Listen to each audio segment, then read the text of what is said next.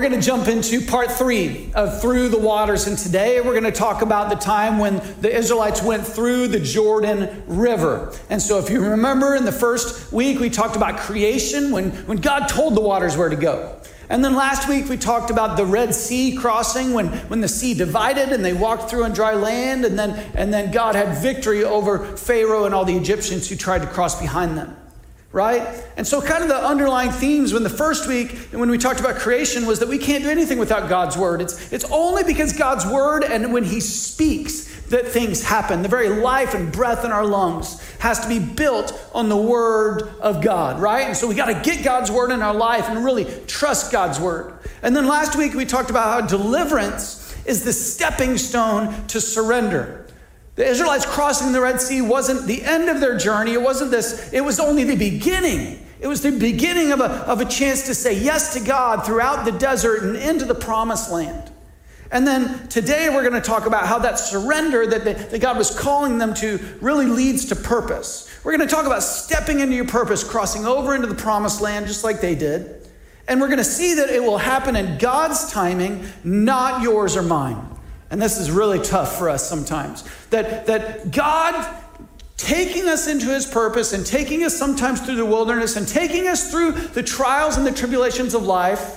A lot of times we just want to buzz through. We want to get through as fast as possible. We're like, God, no more discomfort. Can I get an amen? But we're going to see that sometimes we got to wait a little bit. We got to wait. There's no shortcuts into God's plan for your life. There's no shortcuts towards character. There's no shortcuts towards God's best for you and for me. And so it's so interesting to me as we look at all these, these uh, events that have to do with water in Scripture. It's so interesting to me that there was a water crossing when they left Egypt, when they crossed the Red Sea. And then there's another water crossing when they entered the promised land.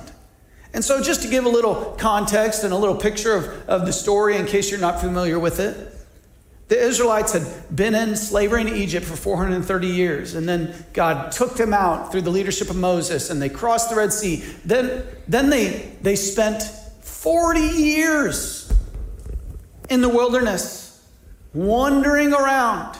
And why? Because of their hard hearts, because of their disobedience, because of their lack of trust and faith in God. And I don't know about you and me, but that's a picture of my own life that a lot of times from the moment I get saved, you know, sometimes that doesn't mean I have my act together yet. Can I get an amen? And so maybe if you've heard about God, if maybe God's done something in your life in the past, but you've had a lot of water under the bridge and a lot of struggles since then, hey, you're in really good company with the Israelites today.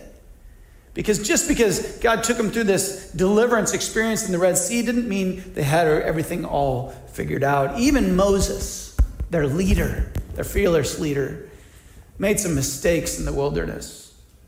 And so God led the Israelites out of Egypt. They're in the wilderness for 40 years. And Moses himself, they get to the edge of the Jordan River. They get, they get to the end where they're about to cross, and, and God had told Moses, You're not going to go in the promised land. You're not going to go in the promised land because there was a time in the wilderness when Moses directly disobeyed God's orders. And so God Himself buried Moses, and God instituted a new leader for the Israelites named Joshua. And it's time for God's people to actually step into the promised land. And so at the beginning of Joshua in chapter 1, God has this conversation with Joshua. And if, and if you know the story, Joshua, he and Caleb were two of the 12 spies that had been sent in the, into the promised land to kind of scout things out. And they were the only two spies that came back with a good report saying that, hey, man, the land is flowing with milk and honey. It's amazing, just like God said, but, and we can take it. we have got this. God's going to deliver uh, this land to us and, and, and help us to conquer the, the enemies there. But the other 10 spies came back and said, you know, there's giants and there's no way, and, and we're all going to die, right? But Joshua trusted God. He was one of these two spies that had faith. And I know you've heard me say before, like it talks about in Hebrews 11, that it's impossible to please God without faith. And so Joshua is this man full of faith. He's a leader. He's, he's willing to do what no one else is doing if it means doing the right thing. And so, the first thing that we see in this story of, of God taking the Israelites across the Jordan River and into the promised land, the first thing that we see is that God might call me, God might call you to go first. God might call you to go first. Going first can be scary. Going first can be intimidating. Maybe you were in class, you know, as a youngster and you're giving presentations and, and it's time to, it's the presentation day and everybody's going to have to talk, but does anyone want to go first? No. Right? And the teacher calls on your name and you just kind of die inside. You remember that feeling? It's like, oh man, I have to be the one to break the ice. And, and maybe you cry out to the teacher, send anyone, just not me, right? No. But God could call you to go first. He could. So last week we see that God told the Israelites, just stand still and just watch what God's going to do, right? Just stand still, calm down. I love that, that um, post that Natalie made on, on our Facebook page this last week and, and just said, just be calm, stand still, watch God work. And so there's times when, when that is all we have to do. We just got to watch and, and just, just bask in the greatness of our God and, and how good He is. Man, He's going to do amazing things in our life, and we don't have to do a thing. And then there's other times when God looks you straight in the eye and He says, Be strong and courageous. And so this week, instead of standing still and, and just watching God work, God's looking at Joshua and saying, Be strong and courageous. I'm going to give this land to you. I'm going to do what I said I was going to do. And you see, we see people going on secret reconnaissance missions, and, and we see Joshua leading strong. Let's check it out. Joshua 1 9 through 11. God says, This is my command be strong and courageous. Do not be afraid or discouraged, for the Lord your God is with you wherever you go. Joshua then commanded the officers of Israel go through the camp and tell the people to get, get their provisions ready. In three days, you will cross the Jordan River and take possession of the land uh, the Lord your God is giving you. Now, this had to be tough because if you really think about it 430 years of slavery, 40 years in the wilderness all kinds of ups and downs. And Joshua has to be the guy to go and say, The time is finally here. Pack your things. In three days, it's going to happen.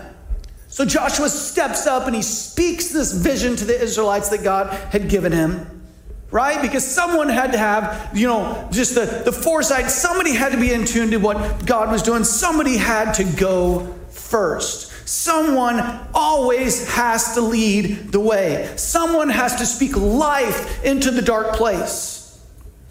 And here's what I know just from the little bit of leadership experience that I have. And man, I'm still learning and I still make mistakes all the time.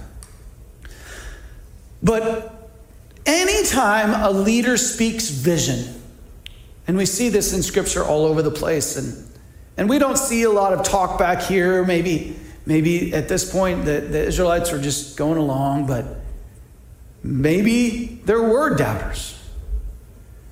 Because I know that anytime a leader speaks vision and, and says, hey, this is what's going to happen, here's where we're going, there's doubters, there's haters. And I guarantee you that even though they had seen such amazing things before, I guarantee you there were people in the camp that didn't believe. I guarantee you there were people that, that maybe said, okay, Joshua, okay, we'll see. Because after 40 years since the last Red Sea crossing, they just kind of lost a little hope. And maybe that's a picture of your life today.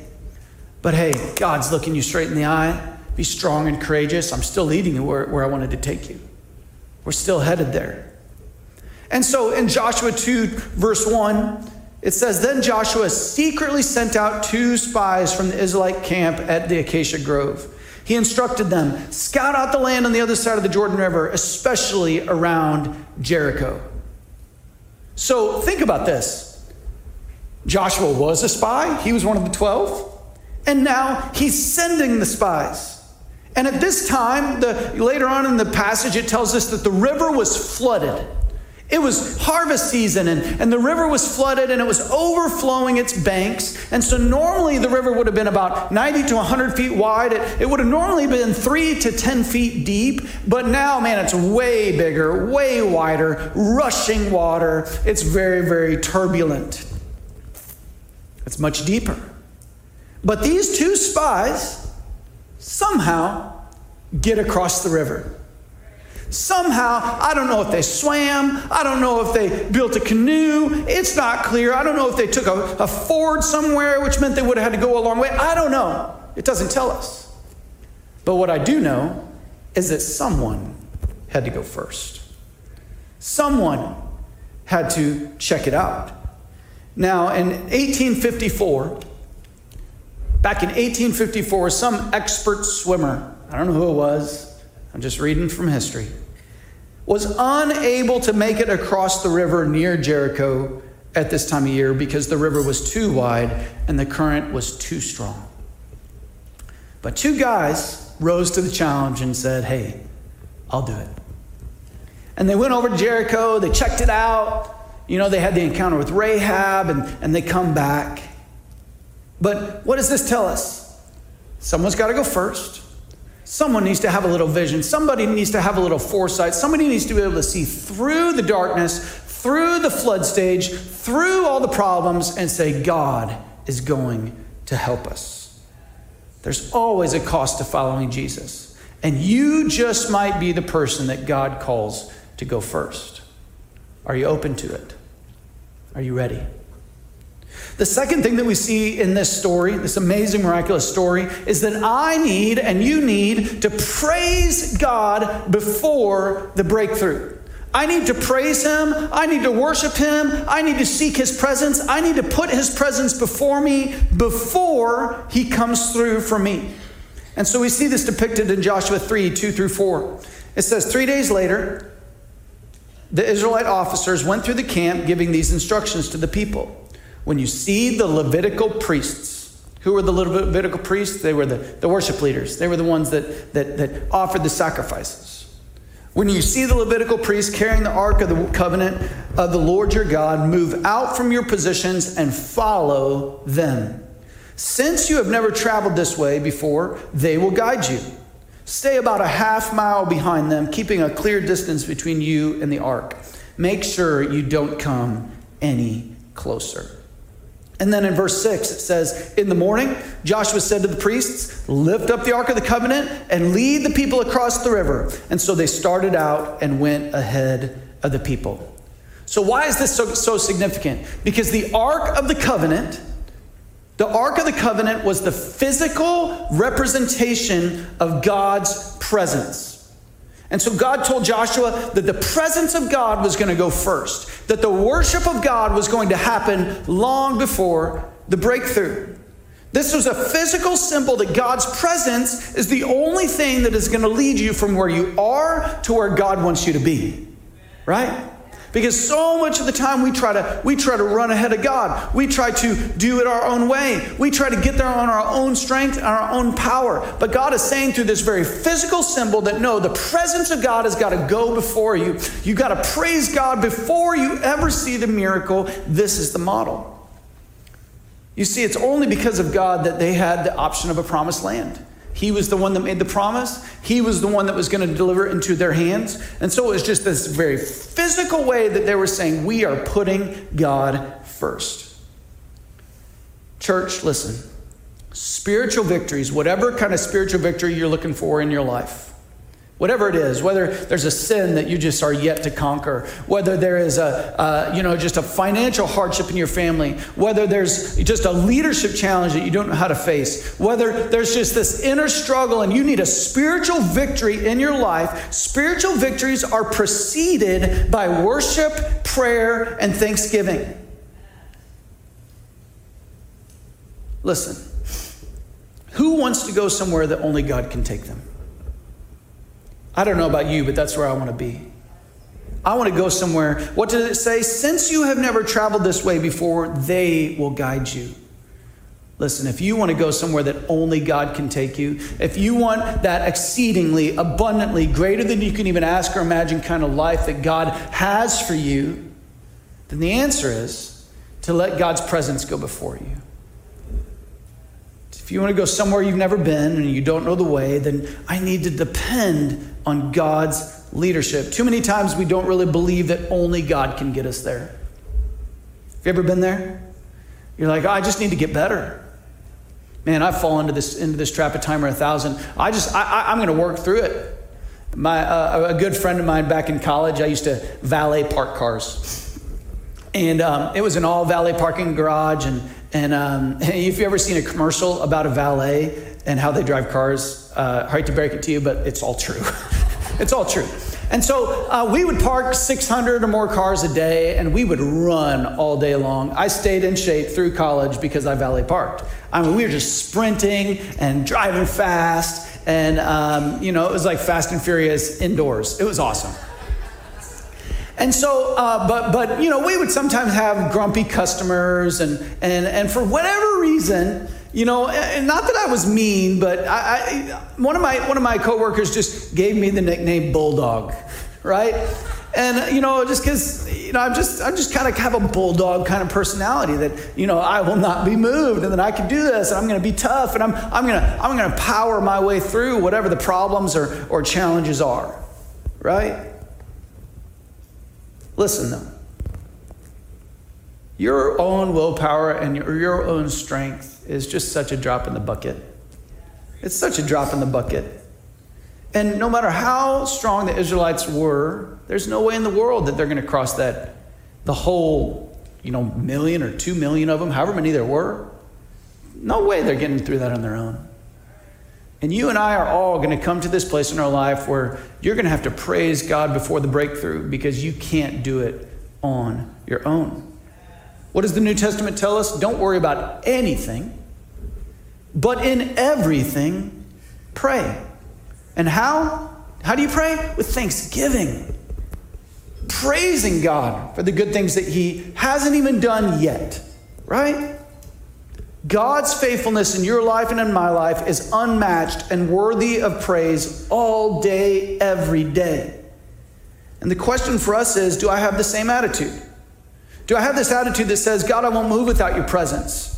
God, I won't start my day without your presence. God, I won't, I won't move in life without your presence. I won't, I won't make a major decision in life without you leading me. God, I need you. And just this desperation of seeking God and praising Him before the breakthrough. Too many times we let the, the, the, barriers in our way just beat us down and, and grind us into a pulp. And, and, you know, and we think, well, man, I know God wants me to lead my friends to Christ and, and, and do X, Y, Z, but just, it's just too big. They, they'll never listen. God, you could never provide for, in the, for this, this problem in my life. Ah. When God is saying, hey, don't worry about anything, but in everything, pray. In everything, worship. In everything, give thanks to God. I need to praise before the breakthrough. When the flood waters are in front of you and you just can't see a way across, it's time to start praising. It's time to send the presence of God ahead of you and let Him lead the way. The third thing that we see in this story is that I have to wait on God. You know, it's one thing to say, I'm going to praise before the breakthrough, and it's like we worship and we praise, and we're like, okay, God, here we go, I did it. Right? How many of you are, it's like, you know, be anxious for nothing, but in everything, pray. And it's like, okay, I'm not going to be anxious. I'm going to pray, and I'm going to be thank- thankful. And it's like, okay, God, now what? You know, it's easy to worship one day. It's easy to worship two days. Maybe it's easy to worship every day for a week. But man, after you've worshiped and you've prayed and you've sought God for a month or two months or a couple years and you still don't see that prodigal come home, you still don't see that river cross, you still don't see that barrier removed, you start to lose a little hope. But we see this picture here of waiting on God. As a leader, maybe you've stepped out, maybe you've started in the right direction, and, and it's like, now what? I've stepped out. God, are you going to really come through for me? God, I went out on this limb. God, I started this business. God, I said I'd lead this life group. God, I said I would do XYZ. God, I, I told my friend about Christ. Now what? Are you going to really come through for me? You know, this last week, uh, we went to camp, youth camp. And man, I love teenagers, and we had such a great time. But let me tell you what, Monday, we get to camp, everybody's happy, everybody's having a good time, things are going well, we go swimming, you know, we're getting settled in. You know, this is a new camp for us, so it's kind of like, where are we going, what are we doing? And we're just, we're just getting our feet wet. And the first dinner that night, we had KP. Anybody know what KP is? Kitchen Patrol. And so this means after dinner we got to stick around and wipe all the tables and pick up and sweep and, and you know it's and it's we're just doing our thing, joking around, having fun. All of a sudden we start hearing thunder, we start hearing wind. It gets dark early, and some of you remember last Monday night it got cray cray, right? And so the wind starts blowing, the, you know, stuff's going crazy, and, and, and it's going so bad that they say, hey, everybody stay in here. If you're in here, stay here. If you're in your cabin, stay there. Nobody go outside. Nobody go running around being crazy in the rain. Stay put. A few minutes later, power goes out. And it's, oh, it's kind of funny, you know. And so everybody's hanging out. They're like, oh, just hold tight, you know, till the storm passes and everything's going to be fine. And, and so we're playing games. We're joking around around the table. The spirits are still high. And, you know, with, with teenagers, it's kind of fun that the power goes out. And, you know, we went to camp for a great time. We went to camp to, to meet with Jesus. We went camp to get closer to God. We, we went camp to camp to, to have fun with each other. And so comes time for service and the power's still out.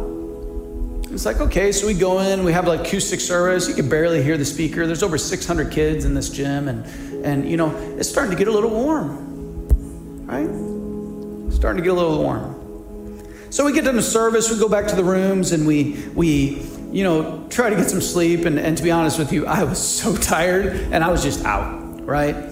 And um, I, that's one of the, the may, many blessings that God has given me in life is I could just sleep through anything.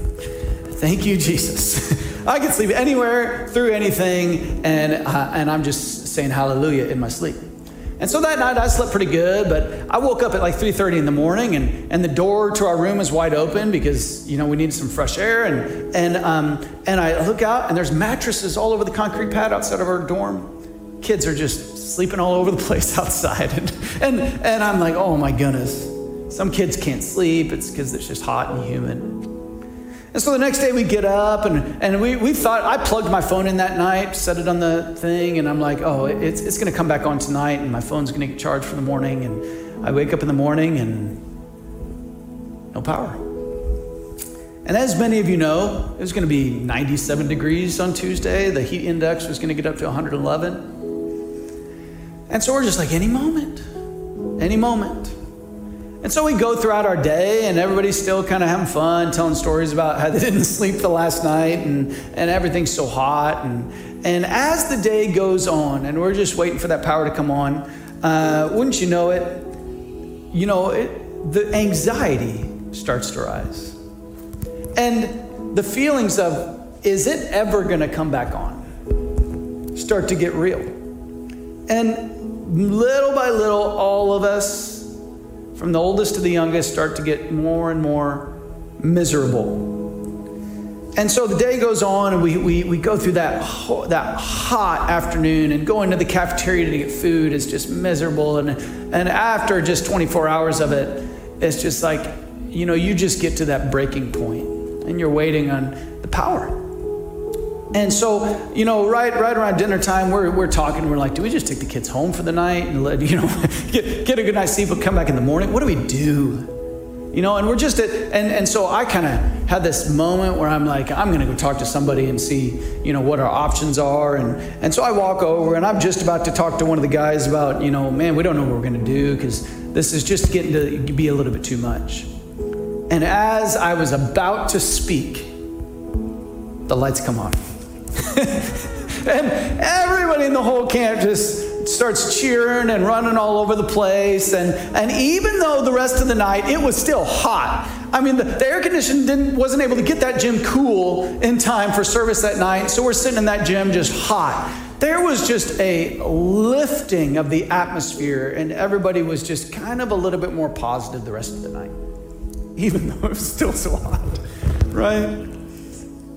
But we were waiting, and, and man, sometimes the waiting on God can be so miserable. Waiting is no fun. But look what happens here in Joshua 3 8. He said, Give this command to the priests who carry the Ark of the Covenant when you reach the banks of the Jordan River, take a few steps into the river and stop there. Just take a few steps.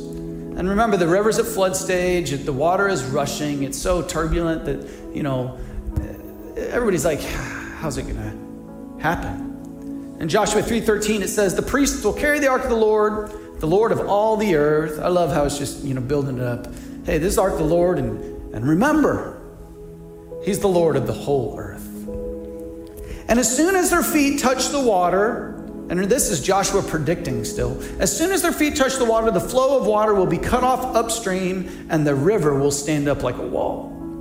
Now, I can imagine that those that were, you know, had some recollection of crossing the Red Sea or they heard the stories about it, they probably had the same thing in mind. That man just and maybe you've seen the Charlton Heston movie and the really bad special effects where it's like all of a sudden it's just like. I, I, I went on YouTube this week and watched it because it just like cracked me up. It's like, wow, uh, movies come a long way. Um, but, you know, just that, just that, you maybe had that vision of just how it was going to happen.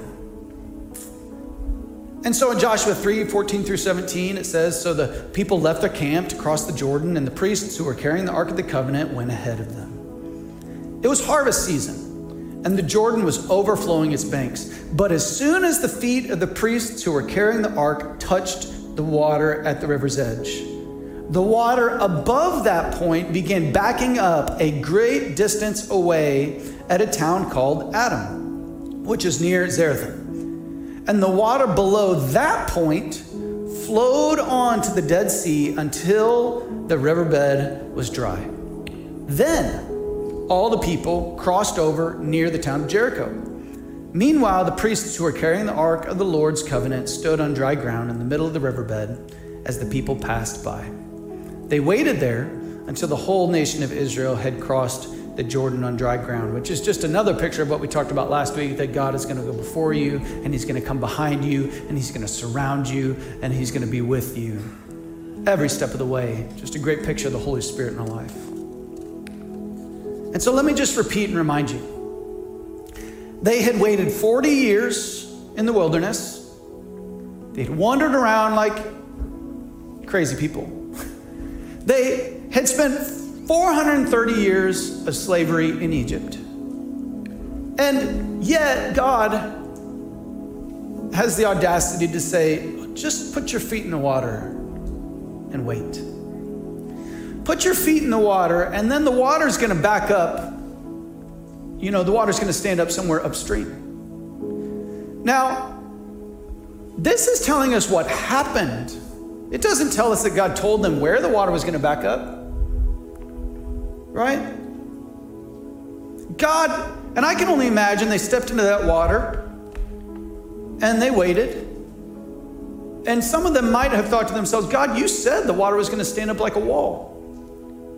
Because the scripture tells us that the water backed up at Adam.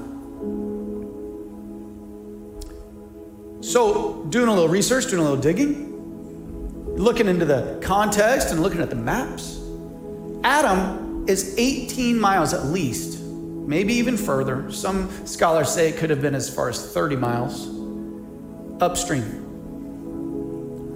30 miles, 18 miles. It doesn't really matter at that point because you know why? I don't think I can see 18 miles. In fact, for a six foot tall person, the horizon is a little more than three miles away, and that's in perfect conditions. Think about that. So they do what God says, they step out, they go first. They're like, okay, we, we, we praise before the breakthrough, we step into the water, and God has the audacity to do what He said He was going to do, but 18 miles away. You can't even see it. Can't even see it. And it's not clear how long. You know, we're, we're, we're seeing things based on geography and also, you know, all we know from reading the scripture is that the water backed up there and that it says that the water was cut off and, and it flew and it flowed and, and at some point the, the riverbed became dry and they walked across. So it's not really clear how long. And God could have miraculously, you know, had the water rush a little faster and the riverbed dry up a little faster? He probably did. But it's not explicit. And so I can imagine it's possible that if the water stood up at Adam, it would take some time for the water below that point to flow until the riverbed was dry. And they sent the presence of God before them and they stepped into the water. And like Joshua said, they just waited. And I can only imagine that it took some time and they had to keep waiting and keep praising. And, they, and, and guess what? They had to step in the water and they had to stay there and they had to not move. How many of you have stepped into God's promise for your life, stepped into God's plans for your life, and and and and you know, maybe God was working, but you couldn't see it, and so you just jumped ship. Maybe it's like you, I tried that. I tried serving God. I tried doing what He said. I tried being bold. I tried, I tried, and it didn't work. But could it be could it be that you stepped into that water and God was moving and God was working and God was doing something, but you didn't stay in the water long enough to see the, see the harvest or the increase or that miracle? I know I have. I've done it.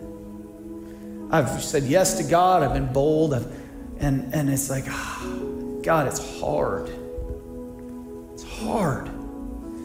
But what we know from the story is that obviously the, the priest stood there with God's presence, with the Ark of the Covenant. They stood there and the water flowed until the riverbed was dry. They walked across on dry land. They praised before the breakthrough. They sent the priests ahead of them. God's presence went before them. They kept praising, they kept waiting, and God held on to his promise. They held up his promise and, and they crossed into the promised land. Wow. So the picture that I see is that uh, we got to go first sometimes. We got to step into that water, even when things look turbulent and things are hard. We got to wait. And sometimes God is going to move and we, we can't even see Him moving. But little by little, that water keeps flowing. Little by little, we're seeing freedom. Little by little, we're seeing progress. Little by little, you know, that, that riverbed becomes dry. But I want to encourage you, church keep going. Keep waiting. Keep seeking. Keep praising God before breakthrough. It is so easy sometimes to just give up. You know, a lot of people these days are facing, you know, persecution.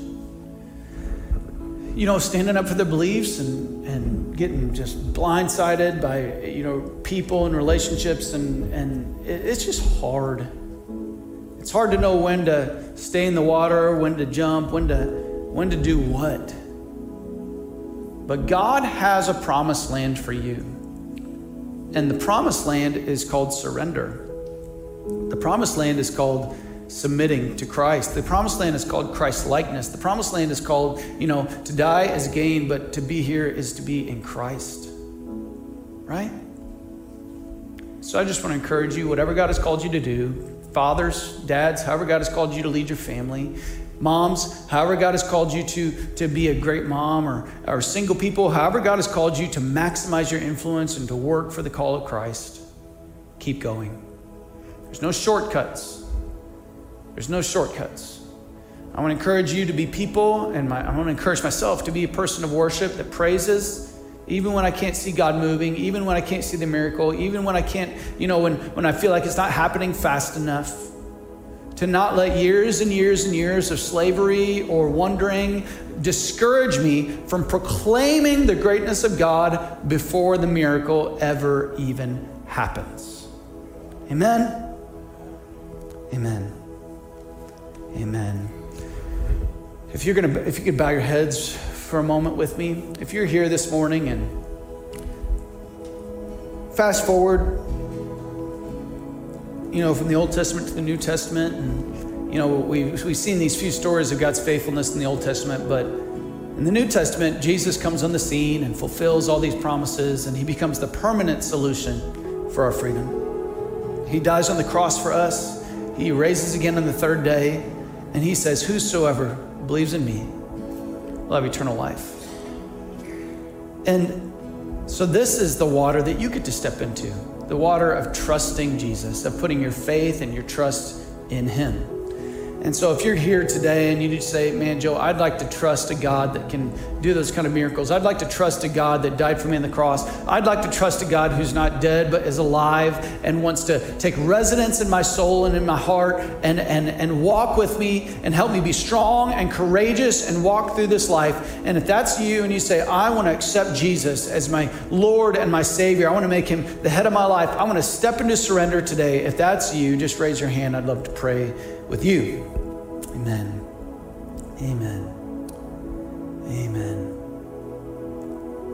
If you're home at watching online today, you can respond right there in your living room. Just raise your hand and say, God, that's me.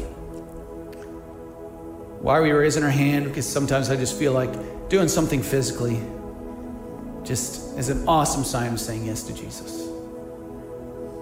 It's a symbol of what's going on inside of you and in your heart. So, anyone else just say, wants to say yes to Jesus today? God, I, I want to take a step towards you. I want to put my faith, my trust, I want to surrender my life to you today. Amen. Amen. If you if you if you raised your hand, you can put it down, and if and if you want to accept Christ today, you can pray a prayer just like this. And you don't have to use these exact words, but you need to admit you're a sinner, believe that Christ died on the cross and rose from the dead, and invite Jesus to be the Lord of your life. And so you could pray and say, God, I messed up. I realize I'm a sinner and I need a Savior. And today, I just want to declare that I believe that you died on the cross for me, that you rose again on the third day. Jesus, right now, I invite you into my life to be the Lord of my life, to be the director, to be my leader, to be my guide. And from this point forward, I'm going to follow you. Today, I become a follower of Jesus Christ. Not someone that just has the title of Christian, but someone who actively follows you. Help me, Jesus, to follow you with all of my heart the rest of the days of my life. Help me to learn and understand your word, which is the guide for my life. Help me, Lord, in Jesus' name. Amen. The Bible says that if you accept Christ in that way, that you're a new creation, the old is gone and the new has come. And you just stepped into promised land. You just stepped into God's best for your life. And you just began a journey of following after Christ for the rest of the days of your life and putting Jesus first. Amen. It's awesome. Let's give those that, those that give their hearts and lives to Christ a hand this morning. For the rest of us, we're going to take just a moment and just let this message ruminate in our hearts a little bit. And think about what in what area of my life do I need to praise God before the breakthrough? In what area of my life do I need to stop worrying and just step into the water and wait and worship and believe that God is going to come through for you. Amen. Let's sing the song as we as we respond. Thanks for joining us online at Mosaic Church. We hope today's message was life-changing and useful. For more info, visit mosaiccincinnati.com.